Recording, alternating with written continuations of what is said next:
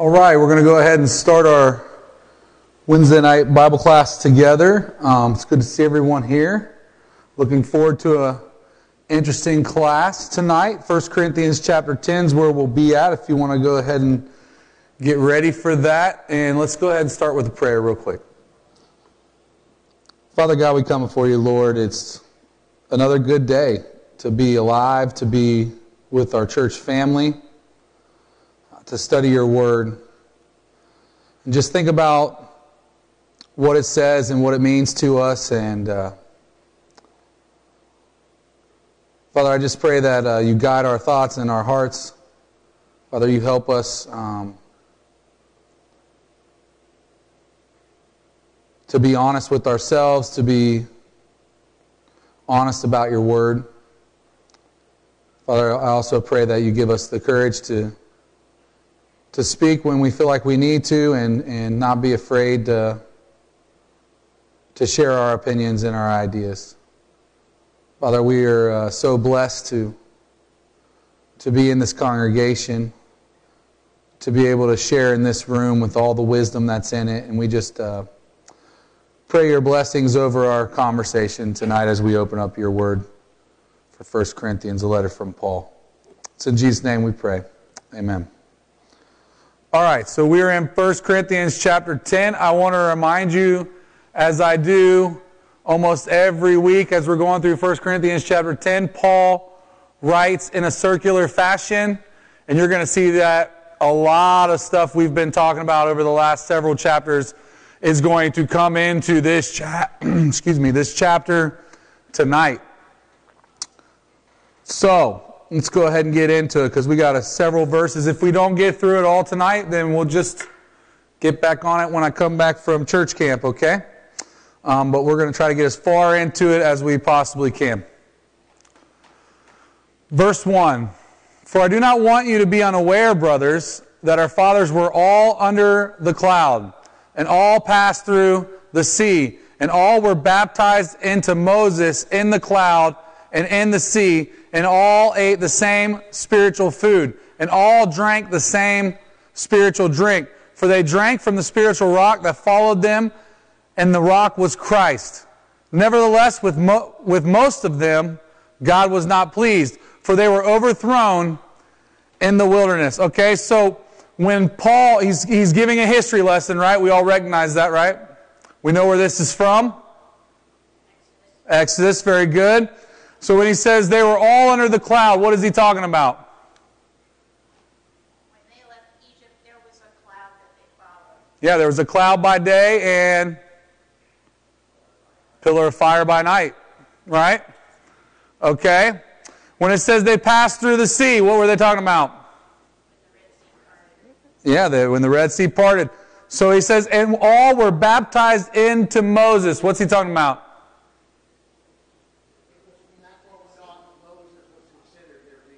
Yeah, that's exactly it. He was their leader. They knew he was their leader. In fact, sometimes they thought he was more their leader than God, right? And that's something um, that we get to later on in Exodus. But, okay, when it says they ate of the same spiritual food, what are they talking about? Yeah, manna. And there's something else they ate. Remember, they started whining.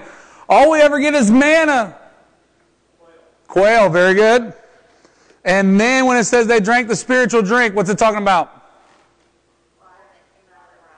Yeah, water from the rock. You know, I looked into this a little bit more and I found it very interesting. I don't read this in the biblical context of the story, but did you know Jewish tradition teaches that either the rock itself that flowed with water followed them where they went, or that the water that flowed from the rock followed them wherever they went in the wilderness. It's Jewish tradition. It's, I, don't, I don't see that in the biblical context, but it seems at least like um, Paul is kind of echoing that sentiment. For they drank from the spiritual rock that followed them, and the rock was Christ. All right? So, why, nevertheless, with most of them, God was not pleased? Why was God not pleased? Lack of faith. Who's most of them? Who's most of them? I think he's being generous when he says most of them. Sue, I see you want to say something?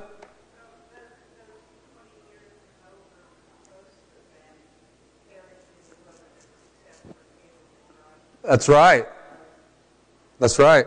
Caleb and Joshua were the only ones who actually enter the promised land from that generation. So, really, every, just about all of them, right?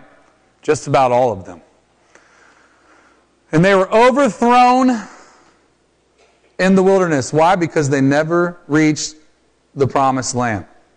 They never reached the promised land. So we got that part. Verse 6 Now these things took place as example for us that we might not desire evil as they did. Now remember, he's not talking about Israel later on. Because we know from our long study at the beginning of COVID that we did that God is faithful and you can trust Him more than you can trust yourself. We know that Israel got pretty messed up once they became a country in the promised land as well, right? But he's talking about in this 40 years. So he says, they desired evil.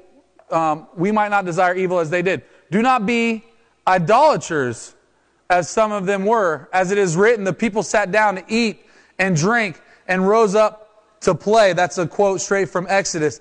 Uh, verse 8, we must not indulge in sexual immorality as some of them did. And 23,000 fell in a single day. I looked for that um, passage. I found where 24,000 fell in a single day. I didn't actually find anything um, in Scripture. I didn't search every single page, mind you. So I, don't, I could be wrong, but I definitely found 24,000 that fell because of disobedience. Um, in verse 9, we must not put Christ to the test as some of them did and were destroyed by serpents, or, or, nor grumble as some of them did and were destroyed by the destroyer. So, first of all, I want you to see here comes some of those subjects he's been talking about, right? In the last few chapters, he's been talking about sexual immorality. He's been talking about idolatry. Here they come. They're going to circle back even more as we get deeper into this scripture in 1 Corinthians chapter 10. So, when it comes to some died by the serpents, what's he talking about?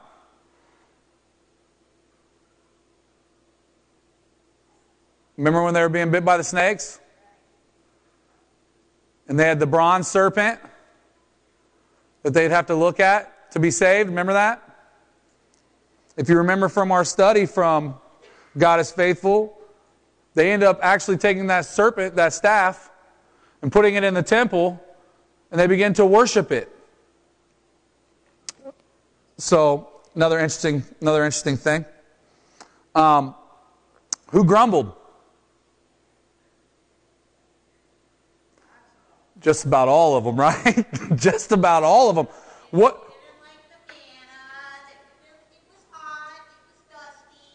Yep. Why do we always got to wander? Why can't we just find our place, right? You've led us out of Egypt to die in the wilderness. That's right. That's right. It gets all the way to where they go into the promised land and they send in 12 spies. 10 were bad and 2 were good. Y'all know that song? And only Joshua and Caleb came back. So, what about this last part? Who's the destroyer?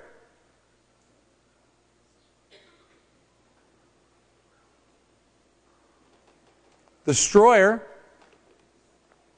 could be Satan. This is one of the interesting parts of the scripture where I can honestly tell you I don't have a specific answer. But the reality is, all but Joshua and Caleb met their end before they ever reached the promised land, right? And that, um, I believe, was at Gilgal before they crossed over into Jericho, where God showed them in that tent that nobody from that first generation was left. Um, okay. Anybody want to add anything before we move on? We just did 10 verses, maybe in record time. All right. So far, just a history lesson, right? Verse 11 Now, these things happen to them as an example. As an example. An example to who? Us. To us. But who else? To the next generation that was with them. Right? These things happen as an example for them. And then he says, but they were written down for us. Right? These things happen as an example. Don't forget, the next generation is going to go into the land that the first generation saw the people of and cowered. Okay? Don't forget what these people have seen. It's part of the, it's, it's one of the hardest parts of the Bible to read and not ask the question, how? How? How, after all the things that the people of Israel saw, they begged and pleaded with God for someone to come in and lead them out of slavery, lead them out of captivity, right? They begged for that for 400 years. They had the prophecy that promised them this was going to happen to them in this exact order. Moses shows up right on time. The Pharaoh does his thing with Moses. The 10 plagues ensue. By the time you get done with the 10th plague, Israel's marching out. Right? They're being led by the pillar of cloud. They're being led by the pillar of fire. They are being sustained every single day by the Lord. They're watching miracles literally happen in ways we just wish we could get a glimpse. Just one, one time, just get a glimpse. Man, wouldn't that just change your life forever?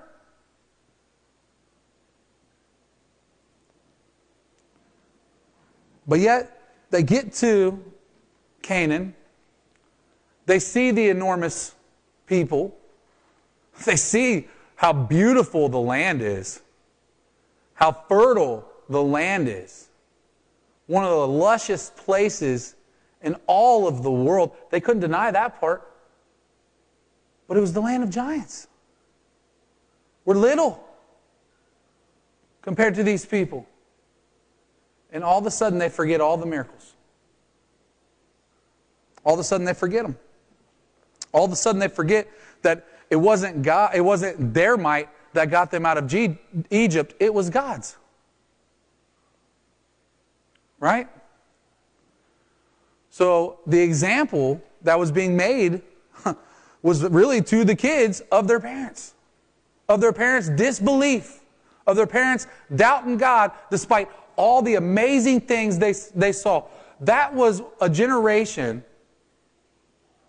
that saw God work in a way very few generations in all of the history of mankind got to see God work.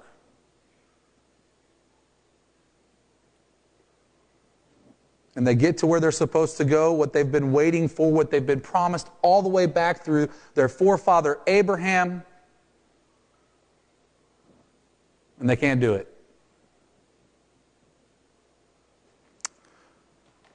So then he says, But they were written down for us, for our instruction, on whom the end of the ages has come. We're going to come back to that because I, I got to hear y'all's opinions on that. Verse 12 Therefore, let anyone who thinks that he stands take heed lest he fall. No temptation has overtaken you that is not common to man. God is faithful and He will not let you be tempted beyond your ability, but with the temptation, He will also provide the way of escape that you may be able to endure it. Okay, so let's go back. What do you, what do you make of verse 11? The end of the ages has come. It's the end of the old law. Okay.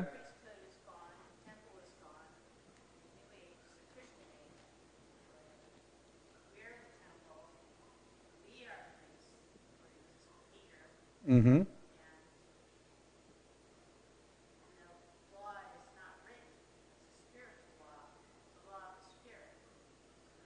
It's in our hearts and on our minds, right? Yeah. Go ahead, Chuck. You're raising your hand, right? Yeah, there is. This is it. When Jesus, when Jesus comes back, as you eloquently stated to us, on a cloud. Don't look for him anywhere else. He's coming on a cloud, right? When he comes back, there is no, there's nothing. It's eternity. That's what's left. Everything else gets destroyed, and that's what's left, right? There is, there is no new covenant coming. There's no third covenant. There's no um, trilogy in this series, right?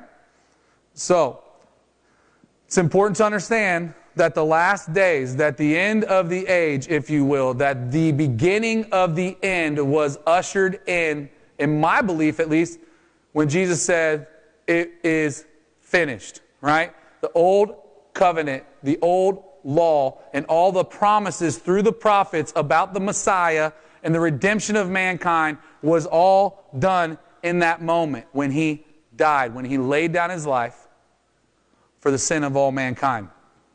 It was finished.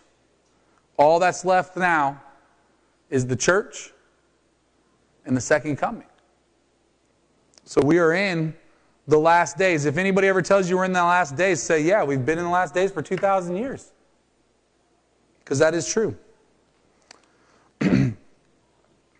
okay, how about this last part? This verse 13 is a scripture that I know my mom, I don't know about you guys, but I grew up in a very Christian home, and my mom used to quote this scripture to me probably right in my preteen years, probably when she started quoting this scripture to me on a regular basis. And my mom would tell you that she thought I'd be a lawyer. I ended up being a minister um, because I could argue my way out of anything. Um, and some things never change. So, what do you think when you read God is faithful and He will not let you be tempted beyond your ability.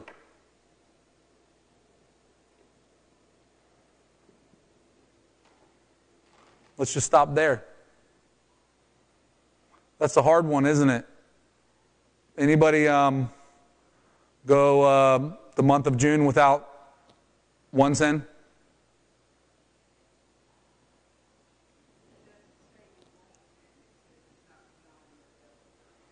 That's right. In fact, I think this scripture has been twisted to say something that it's really not saying. Okay? Go ahead, Chuck.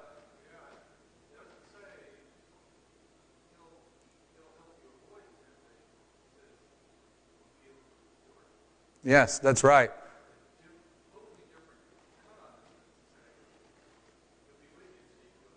Yes.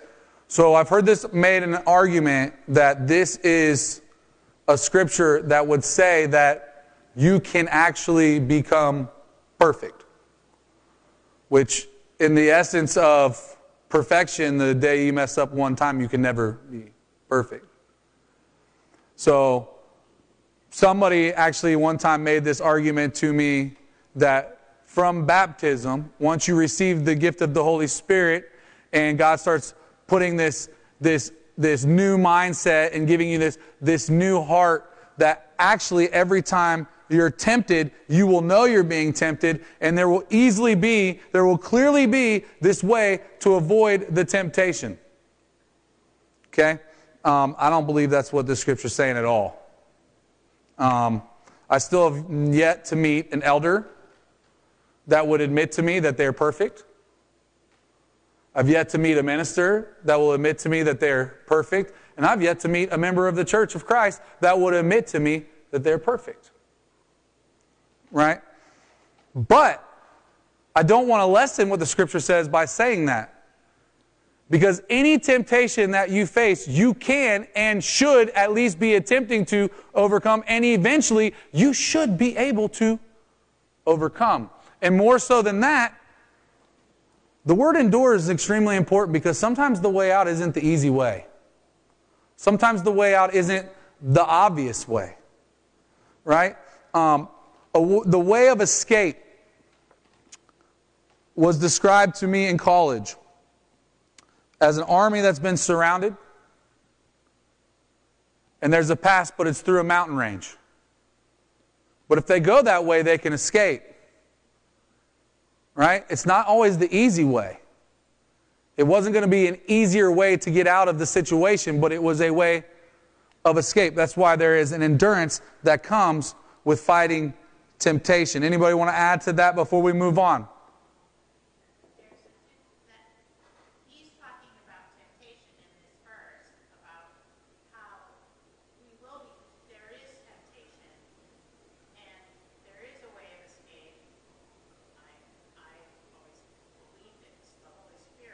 Mm-hmm.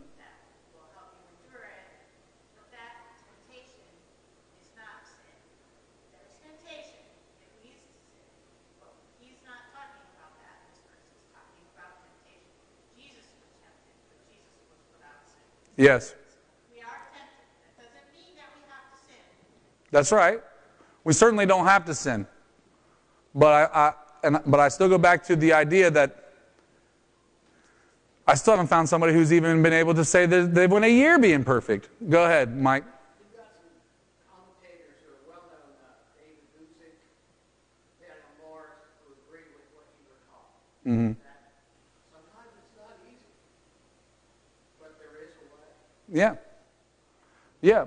And I, I mean, I think the reality is there's always a way to do the right thing.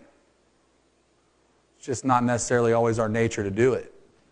Go ahead, Sue. Mm-hmm. I think if you look at the preceding scriptures where it says all these things happened to the Israelites who were coming out of Egypt. They had all these things they saw happen, Mm-hmm. all these things good, and yet they kept falling into temptation. Yeah. Suffered for those wrongs, some of them learned from those wrongs, but again, a group of them still got over there. And he's, he's saying, we're not perfect. You will fall. But there is a way of escape. Some of the people did. I think it just shows that he knows what you, he's always going to be there helping. But still, on us, and the past to show Christ came in spite of maybe some poor decisions because of that issue. Yeah, I mean, yeah, you get deep into the, the history of Israel, and Christ came despite God's people becoming the exact opposite of what they should have been by the, by the time uh, Babylon is, is, is doing its thing under Nebuchadnezzar. Um, okay, anybody else before we move on? This is, to me, this is a, t- go ahead.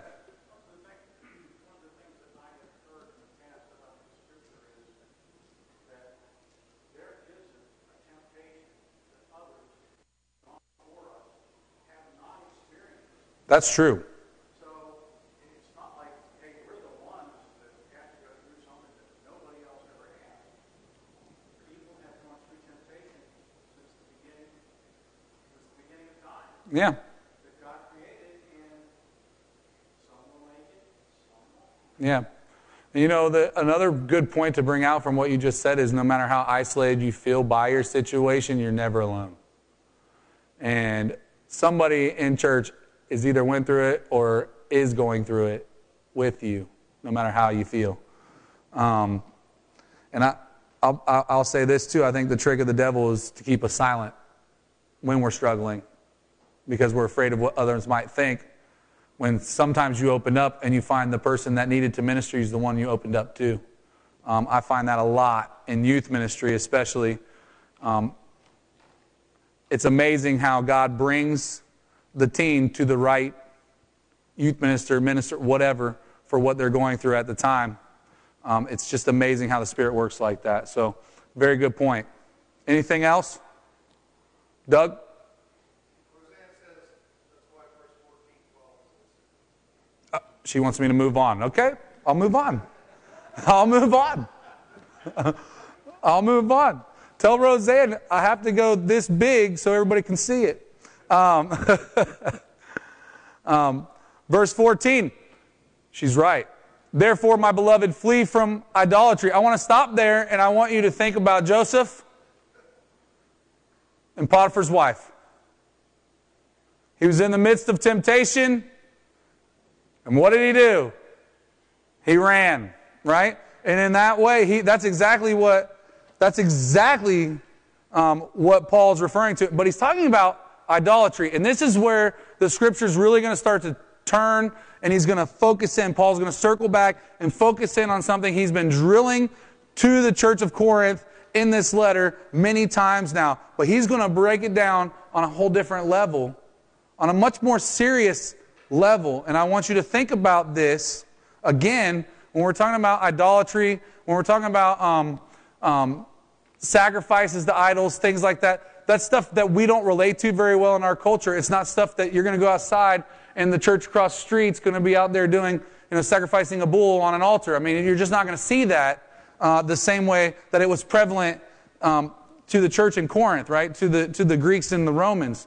That was a very popular thing, very prevalent thing that was done. In the same way as well, Israel, they had their own custom too, through the old law, where that was done. And he's going to talk about Israel and he's going to talk about pagan worship. Okay? He's going to kind of compare and contrast those over the next several verses. So, verse 15 I speak as the sensible people, judge for yourself what I say. The cup of blessing that we bless, is it not a participation in the blood of Christ? The bread that we break, is it not a participation in the body of Christ? But there is one bread, we who are many are one body, for we all partake of the one bread. So obviously he's talking about communion, right? He's talking about the Lord's Supper. So he's bringing it from our, our perspective first. Now he's going to go a little bit further. Notice my text got a little smaller because I didn't want to cut off the entire point. Um, verse 18 Consider the people of Israel are not those who eat the sacrifices participants in the altar, right? So who ate the sacrifices in the old law? Who ate the sacrifices? Yeah, the priests, right? The priests and their families ate the sacrifices. That's what he's talking about right here. And when he says, Are not those who eat the sacrifices participants in the altar? So he's talking about them now, in their past, in their history um, from the old law. Uh, verse 19, what do I imply then? That food offered to idols is anything? Or that an idol is anything? No. Right? So it's the food, the meat itself is nothing. The idol itself is nothing, right? Very important part. There's nothing that's going on here that really means anything. There is no other gods. So all the idols in the world are nothing. And the meat that's sacrificed to him at the end of the day, was a cow in the field, which he's going to go into a little bit deeper detail further down in the passage as well. It's just a cow in the field. Okay? But he wants to nail this home before he goes there. He says, I imply that what pagans sacrifice, they offer to demons and not to God. I do not want you to be participants with demons. You cannot drink the cup of the Lord and the cup of demons. You cannot partake in the table of the Lord and the table of demons. Shall we provoke the Lord to jealousy? Are we stronger than He? So, there's nothing in the idol. There's nothing in the food. But there is a demon being worshiped. Whether it's knowingly or unknowingly, there is a demon that's being worshiped. This isn't the only time where Paul associates idolatry with demonic worship. So, what do you think about that?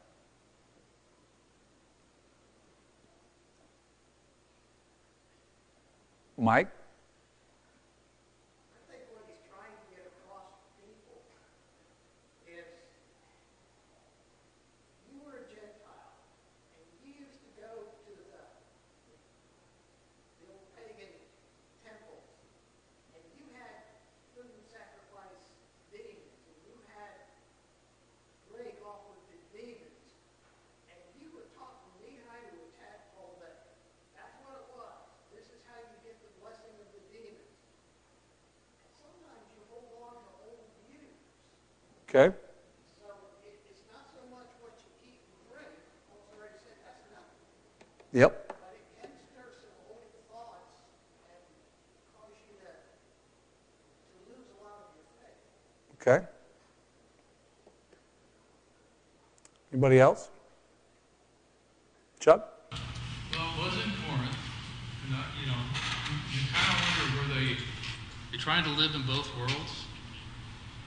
And, you know, they, they have worship that they have on the first day of the week, but Thursday night is when they have the big thing, it's with their old friends and like that, and they know it's nothing, so it doesn't really mean anything, so, but they could still get together. It's like, no, you can't do that. Yeah. You can't have it both ways. Yeah.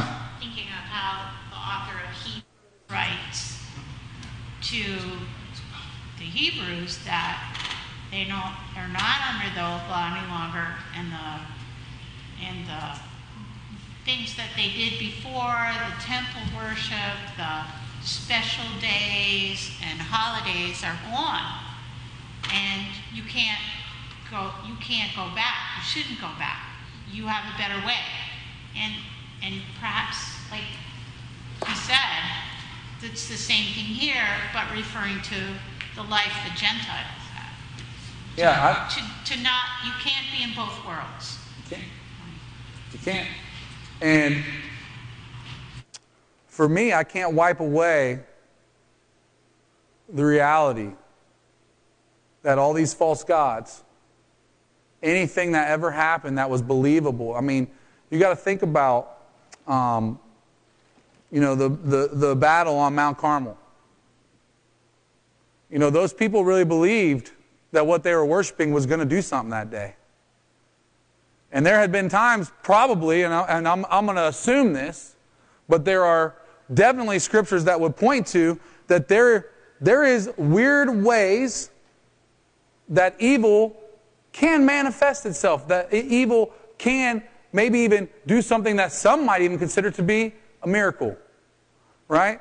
Um, I'm thinking of um, Saul. Saul, the witch of Endor. Right? Was that the Holy Spirit that conjured up somebody? Was it even who they thought it was? I don't know. But something happened that Saul saw, and it was believable to him that something happened. Right?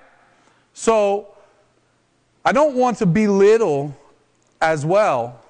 It's not just about, it's not, it, it is about what you guys are saying with, with traditions and, and not living in the two worlds. But there is a reality that there is good and that there is evil, right? Paul talks about it at other times where he talks about the war that we wage, it's not against flesh and blood. What's it against? It's against the spiritual realms, right? It's against principalities and authorities of the spiritual realm, right? There is evil that exists. And if they are, and if, what do they want to do? What does Satan want to do to you? That's it. He's a liar. That's his game. He's a counterfeiter. Right? Go and look at every religion, put it up against the Bible, and you will see where they picked and, placed pieces of the truth that came from our scriptures and put them into their religions because you, you can't tell a lie. A good lie won't have any weight unless there's a little bit of truth to disguise the lie. That's the reality of a good lie. Okay? So he lies so that one day you will believe the lie, so that one day you will live the lie. That's Satan's whole playbook. However, he can lure you away from God, he's going to. But at the end of the day, at the end of the day, and this, this, is, this is my opinion, nobody else even has to agree with me. I believe every religion outside of Christianity, outside of the Bible, outside of Yahweh, was made out of evil. Because there is no other way, there is no other name other than Jesus that can save. So anything else anybody's calling on, anything else anybody is worshiping, anything else anybody is associating with is actually not leading them to Christ or to salvation. It's leading them away from it. Peter. In my life of substance abuse, I believed in an idol and it was a Harley Davidson. and I know that my, you know, mind was altered in any ways because I was under the influence of the devil in such a life. And that, you know, I was so mixed and confused. I would not ever get a tattoo because I thought my body was a temple still and I shouldn't do that to myself. But that is the twisted thinking that happens when you get away from the Lord and look for different passages in your life that aren't true and are from the evil one. And I have lived that, and I choose to follow God and Jesus Christ today because that is the way of my life and is the true meaning of life for me today. Yeah. I've experienced that. Yeah. Idols are mocked in Scripture, right? What are they but a piece of wood that somebody carved, somebody painted, somebody put something precious on? What can they really do? Nothing. But to me, Paul's saying that they're associated with something more sinister, more evil that does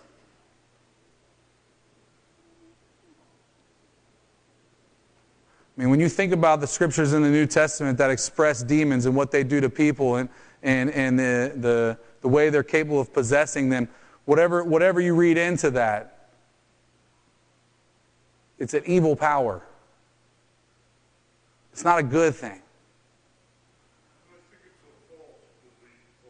So It is definitely false. it is not reality. It's not reality.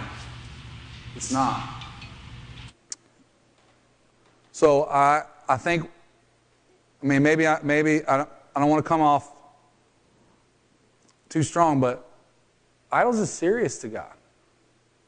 It's, it's something that he stressed many times in the Old Testament, and it's something that he continues to stress in the New Testament. And I think that's something, and, and you know, we can, we can go to, you can make anything your idol, right? Your idol could be money, your idol could be a Harley Davidson, your idol could be, but more specifically, idols. The Baphomets, the Molochs, the Baals, and all the modern ones these days. You know what's interesting is, um, and this really is, um, this is really important to me because a lot of what the kids are looking at right now, a lot of the new age stuff is what I'm going to call it. It might not be the proper term, okay? Is actually a lot of old stuff. Okay? And they're looking at stars for signs. You know, scriptures say the stars are signs. Did you know that? Scriptures say the stars are markers, they're signs, they're, they're um, markers of times. But the scriptures don't say to worship the stars. The scriptures don't say to make every decision on your life based on stars, or better yet, the day that you're born, the month that you're born, and, and, and trusting all of these things. Do you know they have Christian, maybe this is too far, but do you know they have Christian tarot cards? They have tarot cards for Christians. Do you know that? They do. It's, it, is, it can't be more backwards than anything else ever.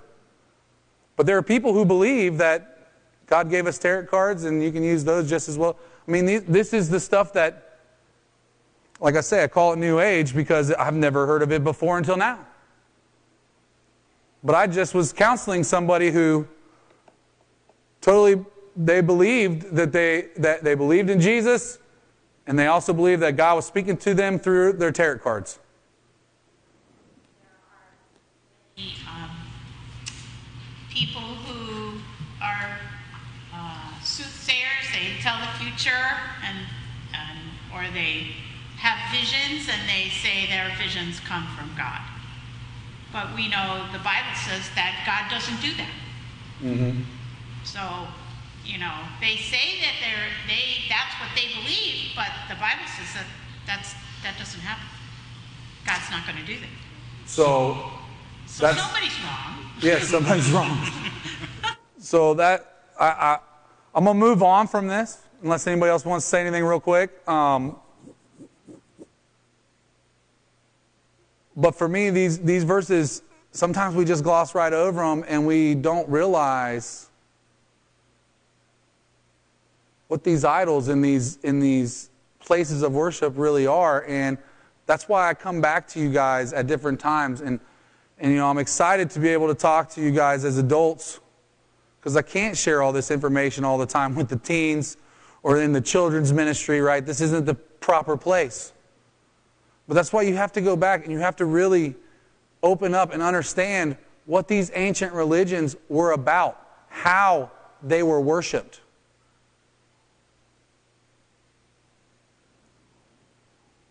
Because even Israel, seeing all the works of God, fell into the trap. So,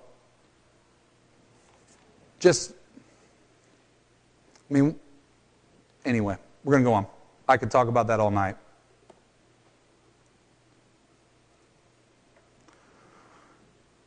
Paul says this All things are lawful, verse 23, but not all things are helpful. All things are lawful, but not all things build up. Let no one seek his own good, but the good of his neighbor. Eat whatever is sold in the meat market without raising any question on the ground of conscience. So, again, is it about the meat? No, it's not about the meat, right? Why is he bringing up the market?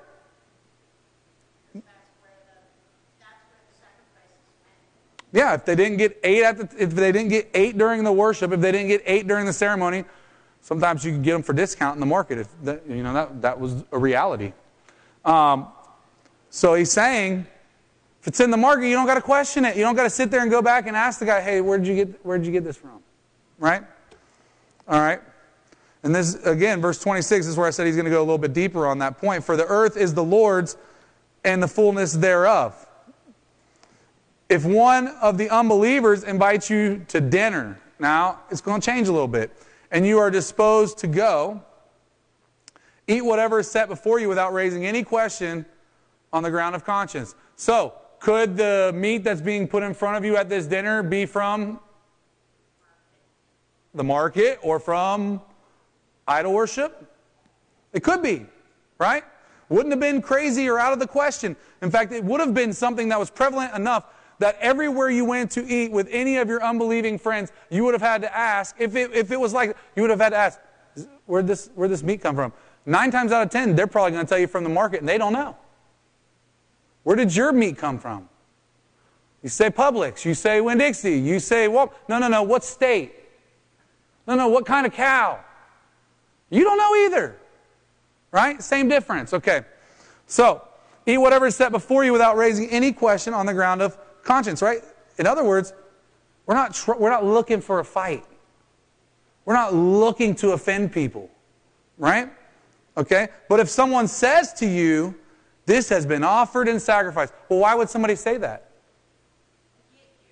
Yeah, to catch you, set you up, or because it means something extra to them, right? Because they went the extra mile to either go get it from the worship, or they went the extra mile to make sure that what they bought from the market was from the temple. Okay? So understand that. See that for what that is. He says, then if, if they say that, don't eat it. Don't eat it. Why? Because they'll use it against you later? For the sake of the one who informed you. That's why you don't eat it. For them, not for you. Why? Because is there anything special about the meat? No, right? For the sake of conscience. I do not mean your conscience, but the person you're eating with. For why should my liberty be determined by someone else's conscience? Now, this was brought up, I think a week, maybe two weeks ago, right? Where we talked about because we might have differences of opinion, we can't let one person who might be running around the block making sure everybody at their church does exactly what they think. Right? We can't let one person have control over the whole church. Okay?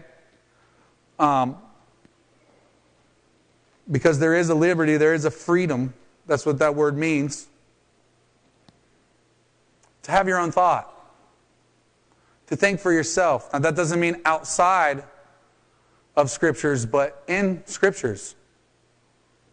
That's why I constantly encourage you guys to share your opinions with me. on what you think is going on in these scriptures because there is a liberty, a freedom. Not everything is black and white. As nice as it would be for everything to be black and white in Scripture, just there's just not everything is. Right? Go back a couple chapters, and if it's wrong for you to eat this meat, even though there's nothing to the meat, if it's wrong for you to eat this meat, should you eat it? If your conscience bears witness against you when you eat it, should you eat it? No, you shouldn't. But if it doesn't, can you? Yes, you can. That's a black and white? No, that's a gray. You're not wrong if you don't, you're not right if you do. Right? It's a gray. So there is a freedom, there is a liberty, there is a right to have difference of opinion about what some scriptures say. That's why when we preach, sometimes we use more scripture than you want because we want you to see the context of the scripture. So you know that it's not just my opinion that's coming out, it's the Word of God and it's repetitive. It has its own weight to it. I don't have to make up weight for it. That's why context of Scripture is so important. so he says, If I partake with thankfulness, why am I denounced? Because of that for which I give thanks. So he's again, he's saying, if I thank God for the meat, it doesn't really matter where the meat came from. Right? Because the whole earth is God's. Everything in it was created by God. All good things come from God. Anybody want to add to that real quick? We're, we're moving through these scriptures quick tonight. Doing good. All right. Either that or I'm doing really bad. So I don't know. I don't know which one it is yet, but I'm sure I'll find out. Verse 31. So whether you eat or drink or whatever you do, do all to the glory of God. Whatever you do, do all to the glory of God. Give no offense to the Jews or the Greeks or to the church of God. Who's the church of God? The church, right? Everybody in the church, right? Don't forget, Paul, he gets flack from everybody. Okay? Everybody he just named, he gets flack from. Everybody he just named is out to get him. If you're coming on Sunday night and we're going through Ephesians and Philippians, you already know that's true. Right? But he says, give no offense to Jews or to Greeks or to the church of God, just as I try to please everyone in everything I do. Not seeking my own advantage, but that of many, that they may be saved. Again, I want to point this out because I think this is extremely important. Paul's not saying he's Peter. And what I mean by that is the Jerusalem Council. Paul's not saying when certain people come in, he'll eat with them until certain other people come in, and then he's not going to eat with those people anymore because it'll offend these people. Okay? But what he is saying is he doesn't walk in to a place and all of a sudden just disregard their culture. There are lines where scriptures and following Jesus, they create hard lines. I can't cross, right? If you're going to make the announcement every time that, you know, we're eating this meat and it's been sacrificed to Zeus, I'm not going to eat it. Hard line, right? I'm not going to go to the temple and participate in the worship and eat it, right? Hard line. But there's the market. And some of that meat does go to the market. Don't even judge that. That's the culture. There's no way around that. Right? The Romans weren't going to change how they did everything because of the Christians in their community. So, in a way, I mean, and this is where I, I started off this, this class telling you that this was a a letter about church culture. And this is exactly what we're talking about tonight. Right? We're trying to be all things to all men. All things, all things are capable for us. But that doesn't mean I should do all things in every situation. right? I brought up um, a couple weeks ago, and I'll bring it up one more time. If, if you have somebody that's, you know, it's not, it's not wrong to drink a glass of wine, it's not wrong to have a sip of alcohol. But I do think it would be absolutely wrong to invite somebody over who's an alcoholic and take a sip in front of them and offer them a beer. So you have to consider the people that are around you. You have to consider the culture of the people that are around you. That doesn't mean, again, let me stress this one more time. It doesn't mean that if our culture is dictating something, that makes it okay. There's a lot of things going on in our culture right now that I think are absolutely wrong. And some of those things I think are hard lines that God's drawn lines in the sand. And based on my belief and my interpretation of Scripture, I'm going to stand on a certain side of those arguments. You might be different. Maybe to you, some of those are gray. Maybe to you, some of those aren't as black and white as they are to me. And I'll tell you this too: there are certain certain things in our culture right now that are certainly a little more gray than others.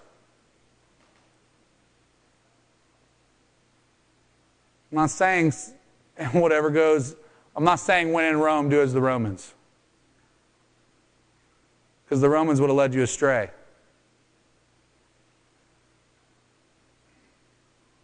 But be mindful of your audience. Consider who you're talking to. Consider where they come from. What's their culture? And how you can best reach out to those people. Paul's not saying I took on a different appearance everywhere I went. But he met people where they were. By the way, Jesus did that too. Is there anything anybody wants to add to that?